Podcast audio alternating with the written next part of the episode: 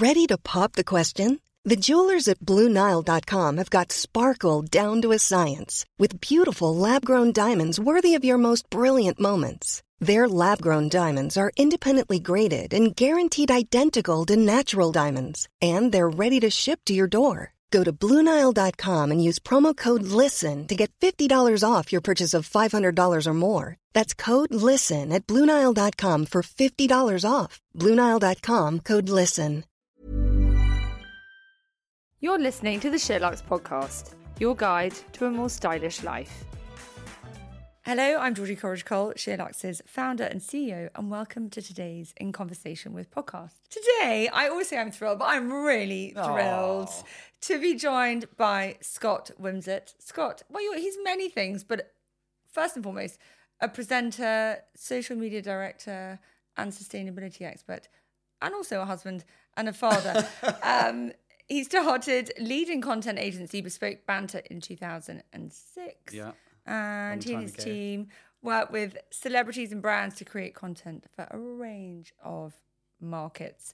Today, he joins me to talk about his career, his life, parenting in a same-sex relationship, the lessons he's learned along the way, a bit about sustainability and why it's so important, and lots more. Welcome. How lovely to have you. I'm thrilled to be here, Georgie. What a thrill. Oh, well, we met through both of our partnerships with Ascot Racecourse. Lovely Ascot, yeah. And I feel like we've sat on several occasions and had these conversations. We had a quick deep dive together, didn't we? Sort of, you know, when you sort of takes one to know one type thing, we were like, let's do this. And I think there were a couple of tears and I was like, right, you need to come and share this story, your amazing story, with our listeners. So thank you. And let's start with your background. Who are you? Where did you grow up? What was your childhood like? Oh my gosh. I mean, it feels like so many other lifetimes ago, but I grew up in a very small seaside town called Broadstairs, which is charming, very, very sweet little seaside town. And fortunately for me, into a very, and I don't use that word often and not lightly, but a very eccentric family in the way of colourful people, big family.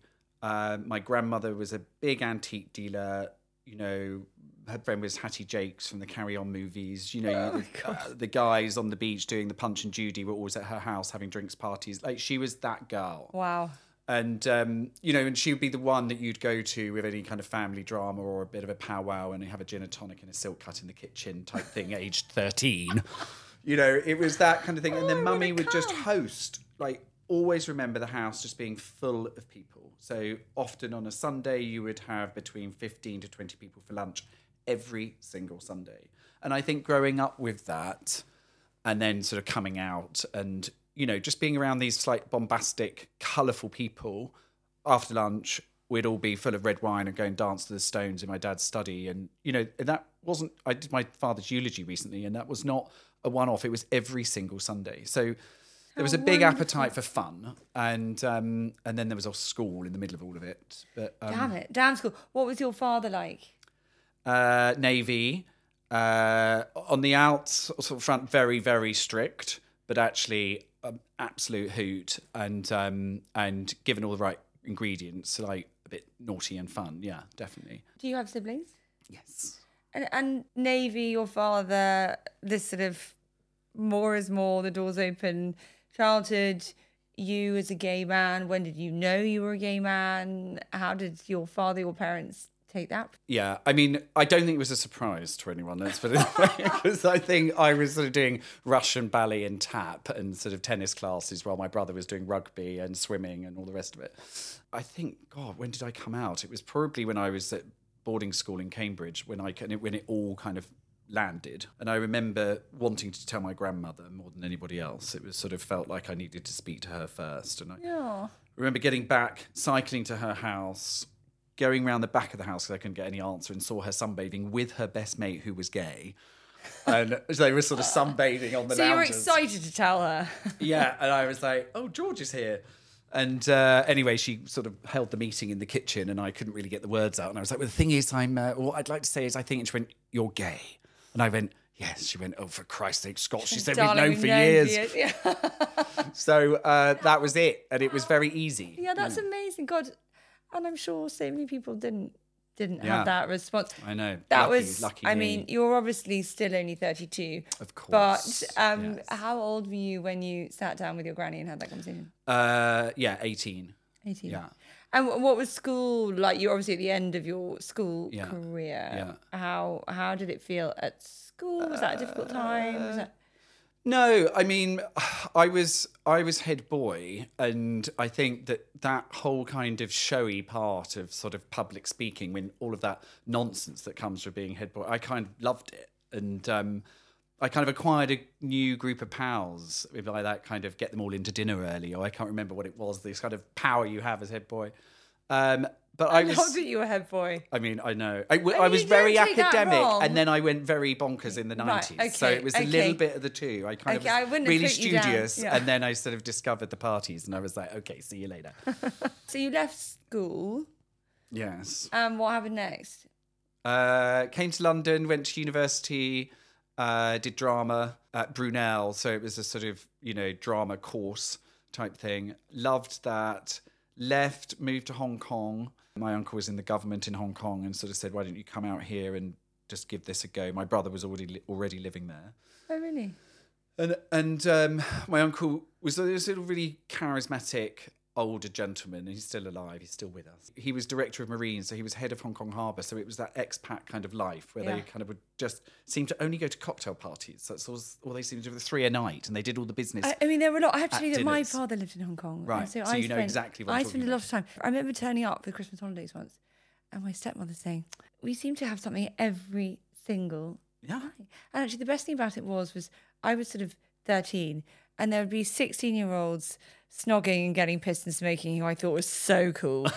And then there'd be 25-year-olds, and then my parents who must have been in their 40s, and then there'd be 70-year-olds, and they were everyone was just having the most fabulous time together. I know. And actually, my father, had he lived in England, stayed in England, he'd be a very different person, but it was of a time, wasn't it? Generations. It was all the kind of Hong Kong club and the ABC and the boat club, and it was amazingly really... actually got to work, but the stamina.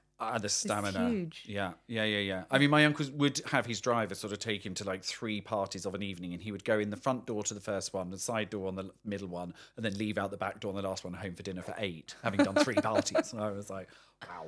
Yeah, I'm not so good at leaving, so well, life like lessons. So Hong Kong, you were there. Hong Kong, and then I modelled in Hong Kong. So my brother was living there. He got me an introduction because I was working in a bar called The Go Down, which was in Central, and then I got scouted by this agency, and that changed quite a lot of my time there, actually, because then I could get my own flat in Happy Valley, and I could just sort of feel like I was doing something creative, and it was for me, and I was Guilo, and I had long blonde hair, and I was getting jobs, and I was like, this is great. And and then I had sort of fallen in love with this guy before I left, and so as much as I did 2.5 years there, I had to come back and just see what happened with this sort of relationship. And I did come back, and it was joyful. But it was joyful, but he wasn't the one. He wasn't the one, but he was amazing, and it was all part of the journey. And so you came back here. Did you model here? What happened after him? It was all very odd. I mean, boyfriend at the time, you'll laugh at this, because he was living in a squat in Brixton. And my parents were very confused by my life choice when I was sort of with my gorgeous boyfriend and sort of spending my time visiting him in his squat in Brixton. And they were like, you've just been on Hong Kong having this sort of she time, and now you're doing. I was like, yeah, but I'm in love. And I was genuinely in love. But then I got a job the modelling was harder here. I mean, I think because I wasn't sort of 6 foot whatever, and I was getting more kind of commercial stuff that wasn't really what I wanted to do. And what are we 90s here? Yeah. Early 90s. So, so 90, 94, 95, something like that. Yeah. And then I got a job in a PR agency, SPA way for Sarah Mason Pearson. And she was quite something, and I absolutely adored her. And and then from there I went to modus publicity and sort of did various different sort of fashion PR gigs, and loved it to a point. And then I realised that actually I was great at the creative, but I was useless with other people's budgets. So I knew that the going senior role within sort of PR wasn't my thing. Right. And so what did you do with that realisation?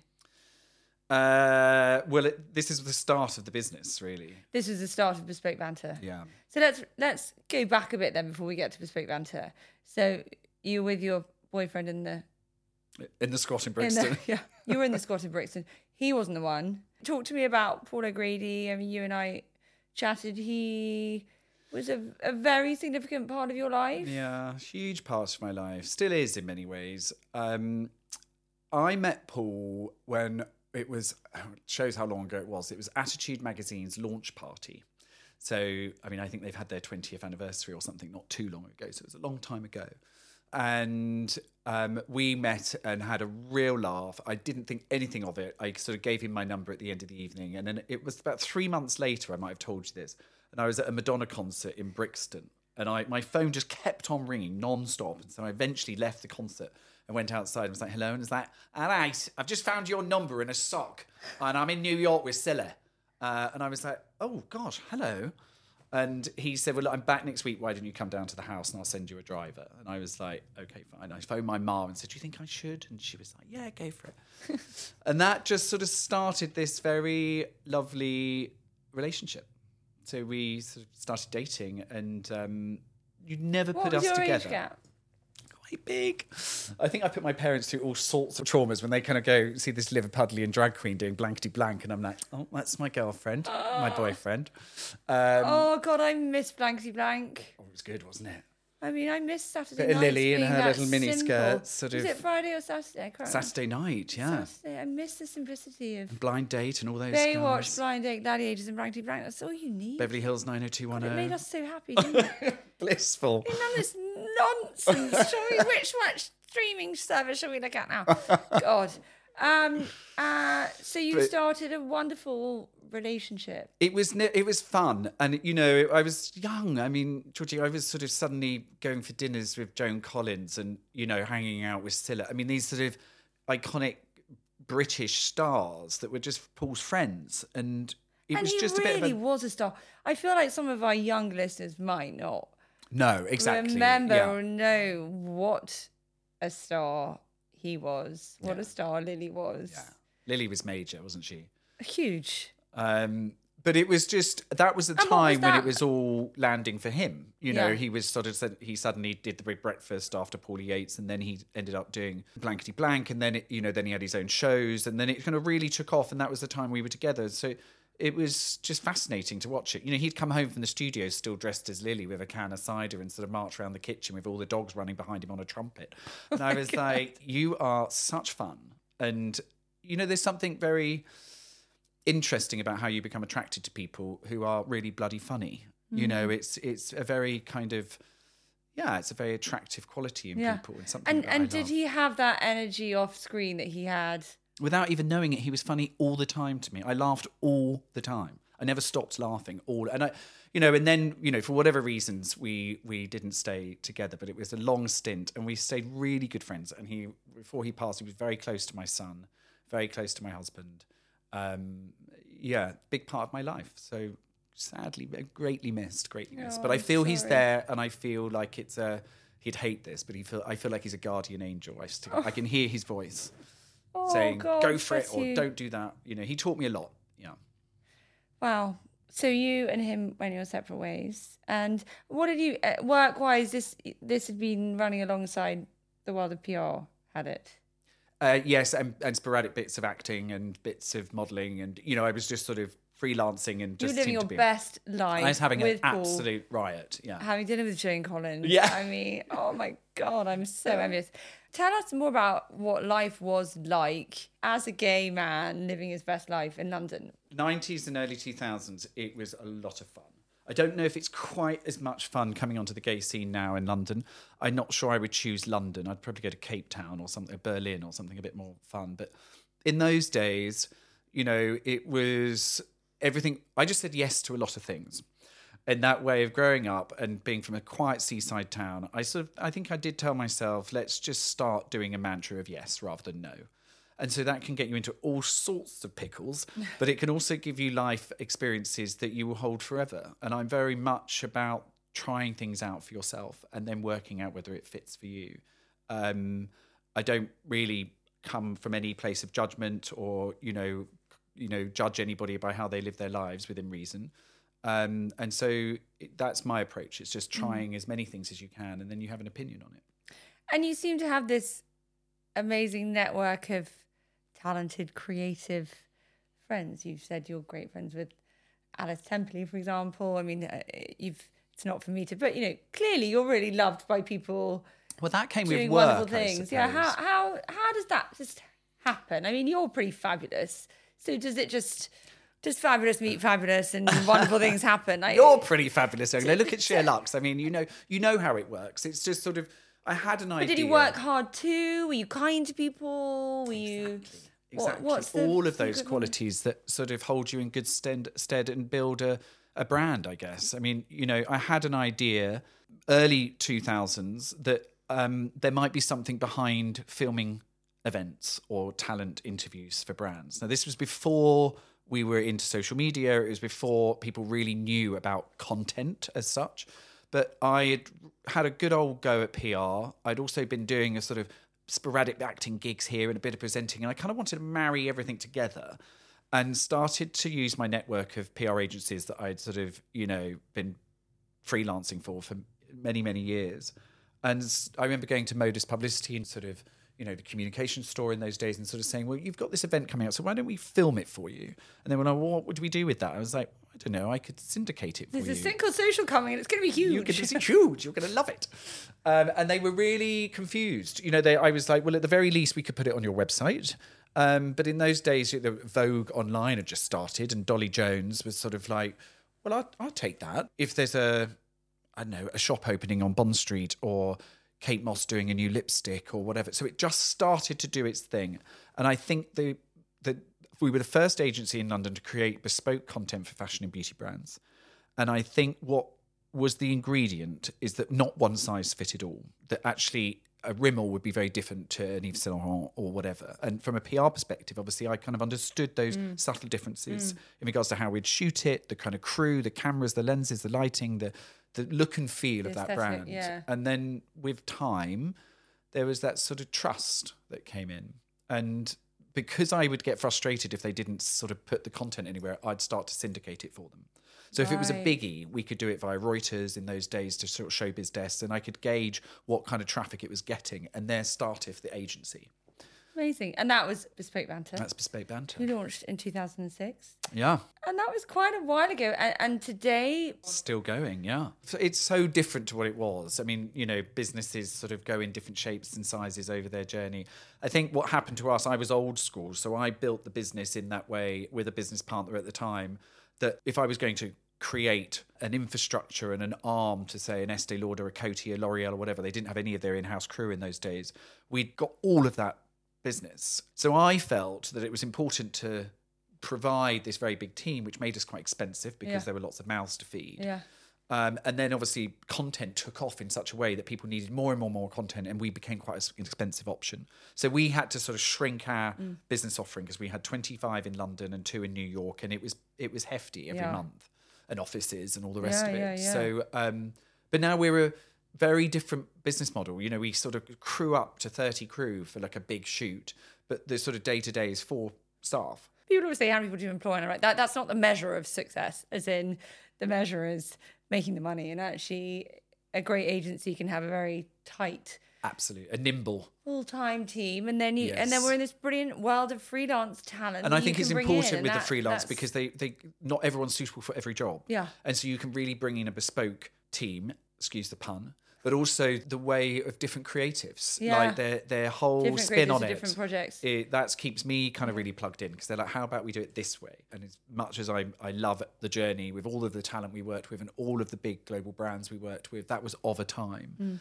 Where the kind of creative would be on a shoot where there were, you know, many zeros on a check to create this aspirational make-believe world, I started to not believe in it as much about 5 years ago. You know, I know I'm jumping ahead a bit, but I started to sort of look at, you know, just the kind of that being part of the problem, that actually it's just about selling product and it looks really sexy and it looks really glossy and there's a big sort of face on the tin.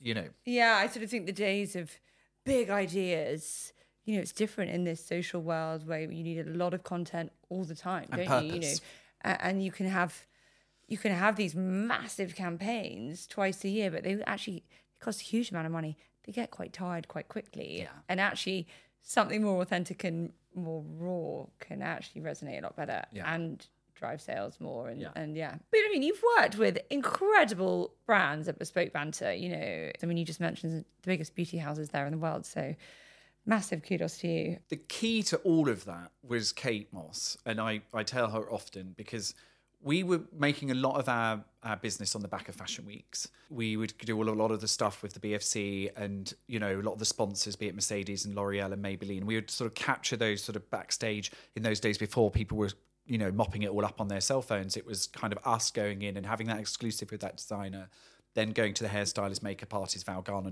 and then doing the front row. The sort of B-roll stuff, basically. So just making assets for like a Mercedes showreel during Fashion Week or whatever. Yeah. And that was our bread and butter. And it was fine. It was fun. It was great. And, you know, lots of fun stories to share on that one. But it was Kate that changed what we stood for, what our DNA was. And that was because there was a Longchamp gig and they decided that alongside the stills, they really wanted her to talk. And we were the allotted team to come in, and I was the fashion correspondent to sort of do the interview.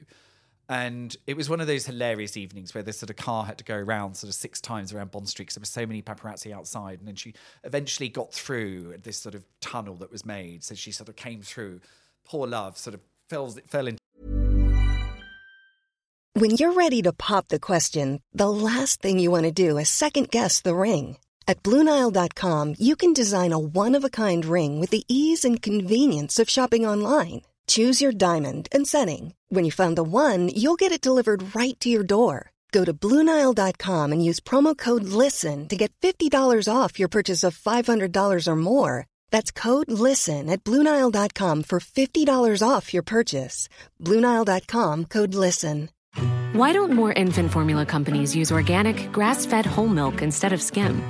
Why don't more infant formula companies use the latest breast milk science? Why don't more infant formula companies run their own clinical trials? Why don't more infant formula companies use more of the proteins found in breast milk? Why don't more infant formula companies have their own factories instead of outsourcing their manufacturing? We wondered the same thing. So we made ByHeart, a better formula for formula. Learn more at ByHeart.com. The store, and I'm there with the mic, and thankfully we hit it off. That evening turned the whole business around, because then Kate said to Storm at the time, can we use him for all of my interviews where they want me to speak? And so from that, it literally overnight, like, we did every kind of talkie piece with Kate. So then she had her unit. She would have like Sam McKnight doing the hair and Val or Charlotte doing the makeup. And she felt safe knowing that you were there with the mic. She felt safe. Yeah. And we kind of made it a conversation rather than a press release answer. Yeah, yeah. And that made everyone else come in the way of, you know, Karl Lagerfeld and David Beckham and, you know, Charlotte Tilbury, obviously, and Cara Delevingne and, you know, Bella Hadid and Gigi, and like it all then came off the back of Kate. So I'm always so grateful to her for that because it changed our whole DNA. Amazing. So they're all people that you've worked with on a similar basis, what they're interviewing them or providing the infrastructure for them to... Yeah, doing their interviews and their if they're an ambassador of a brand, then we create all the digital content for them. And that would often be a kind of talent sort of exclusive. So I know Karl Lagerfeld, for example, he didn't want to do loads of media interviews. So I would go equipped with every broadsheet, every national, every consumer title, Vogue. I would have all the questions, and he would just do one exclusive with me. And then we would sort of farm it out to those various channels. So that happened a lot. Amazing. Who's the best person you've interviewed? Give me 3. Oh, my God. Go on. I mean, Kate, obviously, just because I absolutely love the bones of that girl. Yeah, I told you he's friends with them all. Oh, no, she's amazing. We just did a shoot the other day. She's absolutely amazing. Charlotte's so bombastic and charismatic and powerful, and Charlotte Tilbury, we've worked a lot together. We did an awful lot of her content when she started Tilbury, and I mean, just adore her.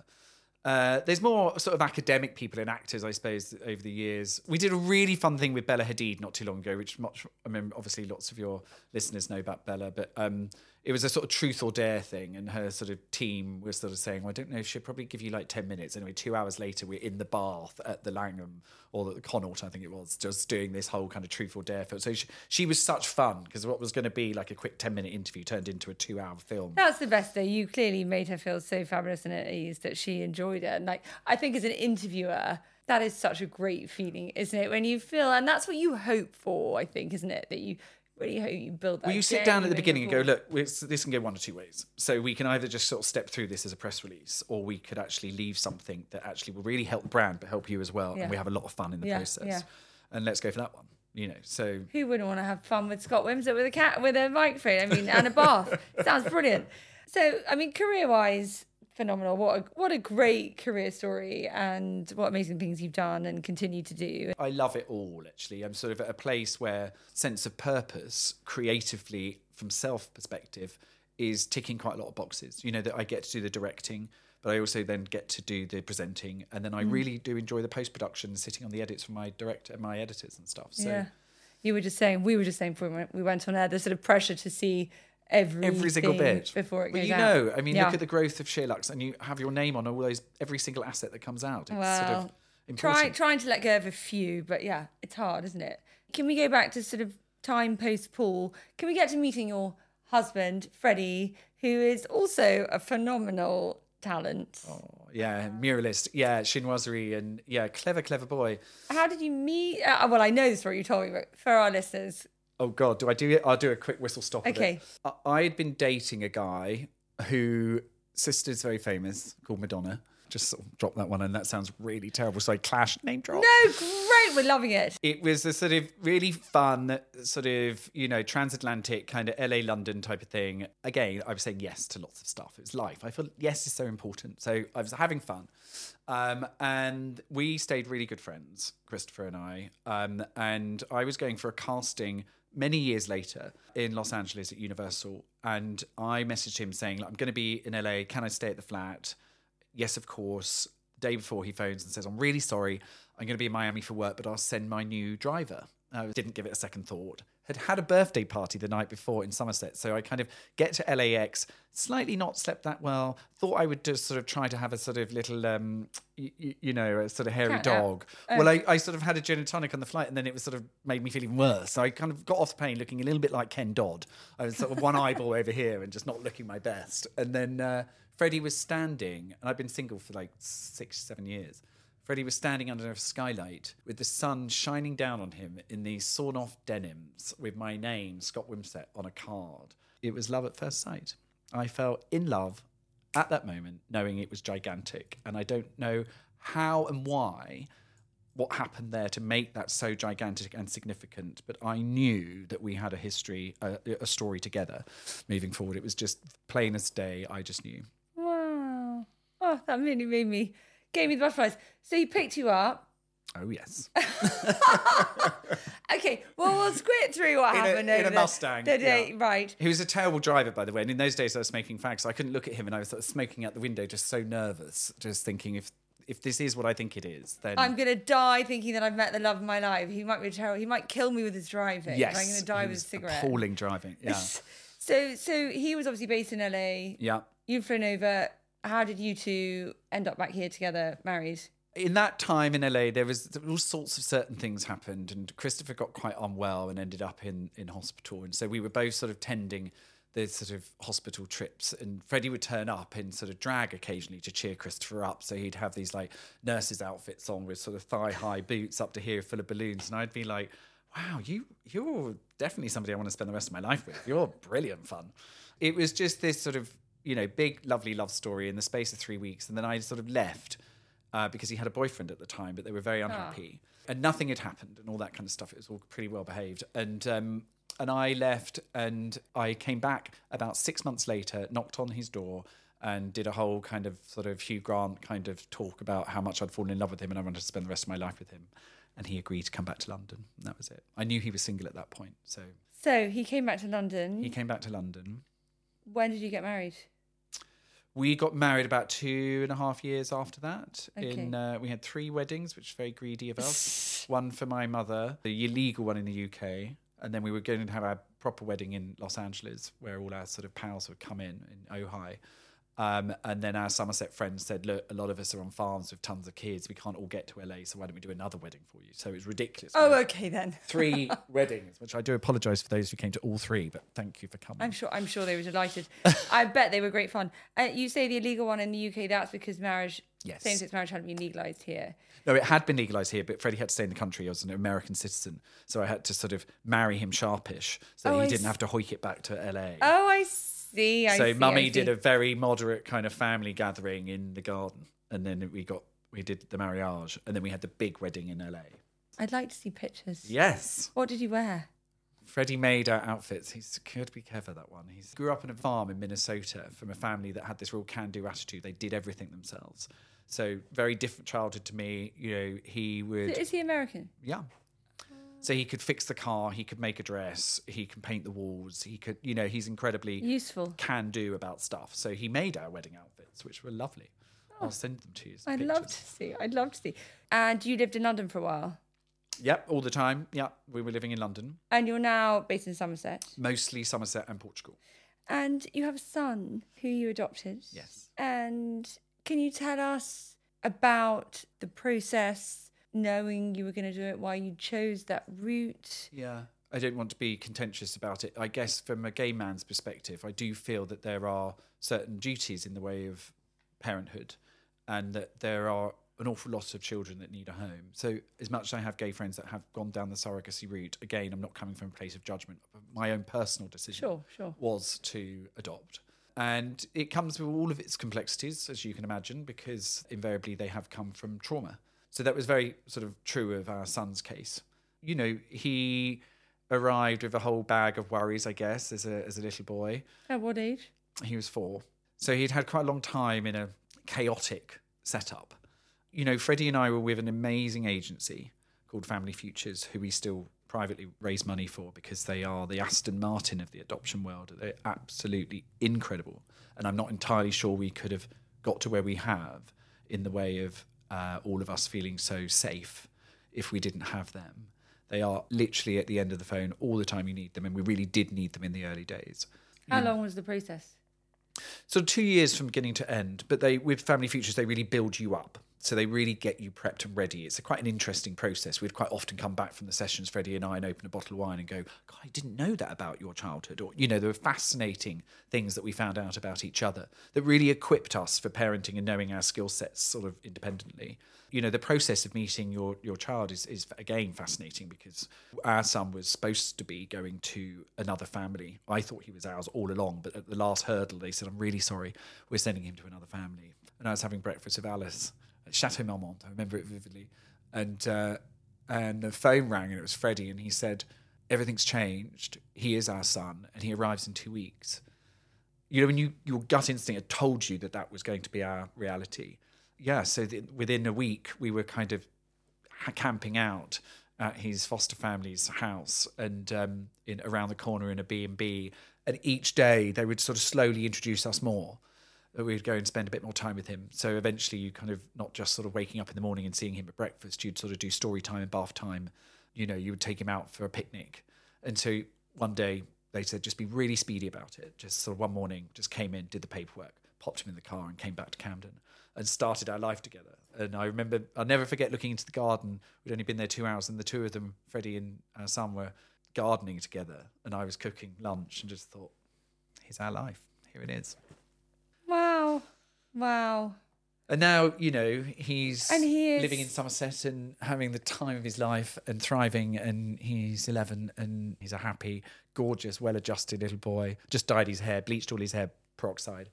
He's got 2 dads that are pretty up for saying yes. And how does he feel about having 2 dads? Oh, he's made up. He loves it. Yeah, I mean, I think I'm more mummy. Not to you know. I think he does think I'm more mummy than daddy. So I'm Pops. Freddie's daddy, I'm Pops. I was going to be Papa, and I thought, well, no, that's far too camp. I'll be Pops. So I've gone with Pops, and I'll grow into it, I suppose. It does feel a bit granddad. Perfect. But... Do you feel like you can just be you? Do you feel totally at ease? I feel like you do. I feel like you just own it. And you... My mother's sister died very young, and so her two children came to us. So from 3 kids, we went to 5 in quite a short sort of period of time. And so I just sort of love the chaos of life and the busyness. I'm very used to that. That's sort of my modus operandi. It's how I grew up.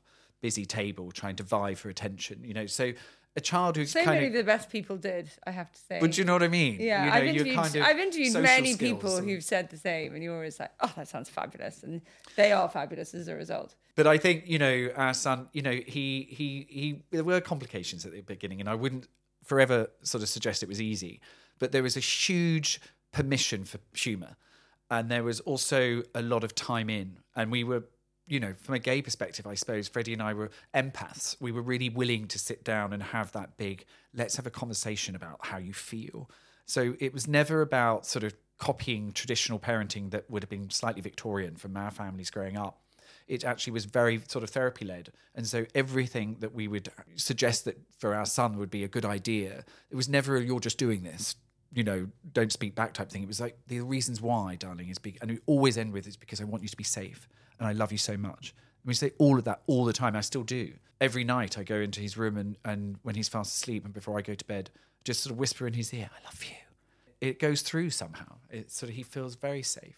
I always say to my daughter, you know, I love you so much. She said, Mummy, I know you tell me all the time. You and Daddy tell me forget. All the time. I was like, but I do. How many babies do you have? You can't underestimate 3, but... Can't underestimate how important that is. You're amazing. To run your business and have 3 babies. No. Don't. It's all chaos. I love strong women. It's all chaos.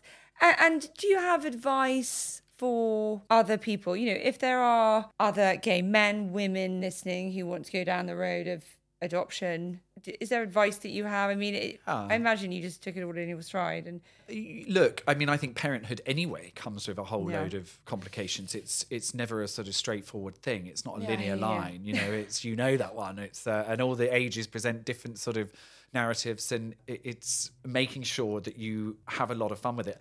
Advice would be, it's not for everybody. I think Freddie and I had to really make sure that we were solid enough to do it, because it. Again, and he wouldn't mind me saying, it was full on for us at the beginning because we had a son with a lot of needs. Mm. But gosh, we're a unit. We're so super tight, the 3 of us. It's a very powerful thing. That gives me all the feels. It seems like you deserve every minute of that. Can you tell me a bit about building your own brand? Have you consciously done this, or are you just like gay extra and a yes man in the best? I don't know. I work with talent, so I'm sort of the talent, and I'm just sort of that reporter, a correspondent, a sort of trusted advisor, an investigative. But aren't the best reporters, correspondents, presenters, aren't they also? Don't they bring their own? I think razzle dazzle. I think it was very much about trust, because obviously when you're dealing with the profile of some of our clients, it was about making sure that everything lined up, that the digital click play assets that we create or the stills on the back of campaigns or whatever, that they really firmly trust that you've got their best interests and the brand's best interests. And it's not quickly earned. It takes time. It's a long time. Yeah, I'm sure you've grafted hard. In fact, I know people say you work incredibly hard, and you know, that counts for a lot. Do they? Oh, that's very sweet. But I've also, you know, it's about the kind of, you know, what does success look like? I feel like there's so long ahead. There's so much to do still. I don't feel at any point, oh, I've made it. You know, I don't feel like that. The only thing I feel does look like success, because money will follow and that's all secondary. It's about getting the trust and the respect from your fellow people that you work with. That to me... And that's the most important thing. That is such good life advice. I really believe that. Yeah, I think that's great. Can we talk a bit about fashion and style? And I'm used to seeing you in a suit. I know. At Ascot, looking very smart. I'm just a bit. And here you are, looking very Somerset and wonderful. I know. And you've taken off your brilliant coat. My Oxfam coat from Bay Garnet. Which I love, because she was here this week and was a massive hit. Yes, love Bay. But... Tell me about your own personal style and how you've created that. Has it just happened? Do you know, it's changed so much over the years, because as a fashion correspondent, obviously you kind of feel like you need to not neglect that side of things. And, you know, very fortunate over the years, you know, if you're doing an event for a certain brand and they dress you. And so, you know, with time, I've always been a thrifter. So I've always loved sort of diving in. And if I'm in New York or LA, brilliant sort of secondhand shopping there, pre-loved. I had a funny old gig many years ago. I want to say 2009, for about 4 years. Alongside Bespoke, I was doing something called the Scott Report, which was Hello's magazine's online international fashion correspondent.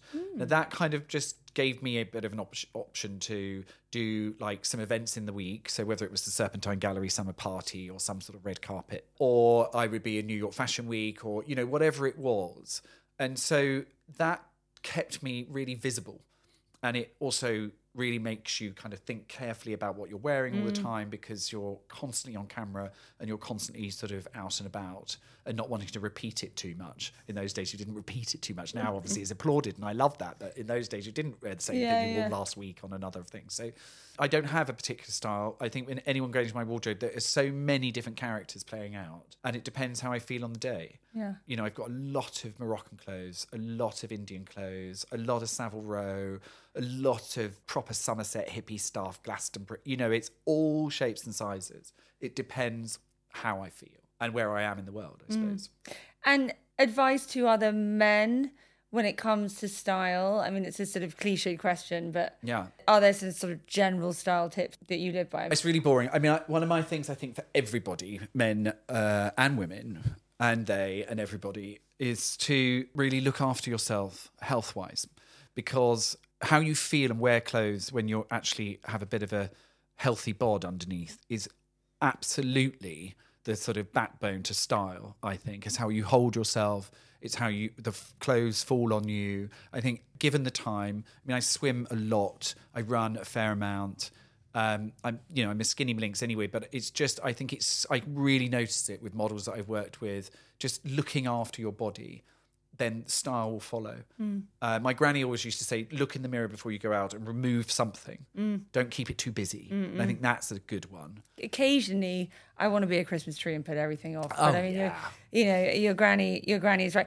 And what about grooming-wise? Oh, gosh. I mean, I use a lot of stuff, I'm sorry. I mean, I suppose I've always been a beauty junkie, and being in the gig that I'm in and the clients that I have, and then I work with I'm on the advisory board for the British Beauty Council. You know, we get a lot of stuff. I love products, but I've definitely been going much more down the sort of, you know, ethical, green, natural skincare route in the back of my values for sustainability. And we've started something called the Sustainable Task Force on the Sustainable Beauty Coalition, which is an arm of the Beauty Council. So it's a sort of team of industry people who are working with brands to help them realise their sort of green targets. Yeah, I mean, that's sort of definitely something that's happened with Bespoke, because we started the Feel Good Fellowship, which is an arm of Bespoke that I did with Arizona Muse, who's a model and activist and good friend. We started it together, and we sort of went to lots of brands to get them to speak openly, removing the fourth wall and being a little bit more transparent about what their business is all about, which in those days, you know, it was complex for a lot of them. Well, we've come a long way, haven't we? And now we're in a different place, So it's sort of very much the kind of work we're doing now, working with brands and exploring their B Corp, doing documentary. Arizona's no longer with Feel Good Fellowship. She started Dirt and she's doing her own thing, but we started it together and then I carried it on. And this all comes under the umbrella of Bespoke. Yeah. Amazing. Phenomenal. What are you not into? You're moving and shaking in all the right places, all the right people. It's a total joy to have you on our podcast. Oh, darling, I've loved it so much. Come again soon. I'm very sad to say that's it for today. If you enjoyed that, then do please rate, review, leave a comment, tell your friends to listen to, and we will be back soon. Thank you. Thank you, darling.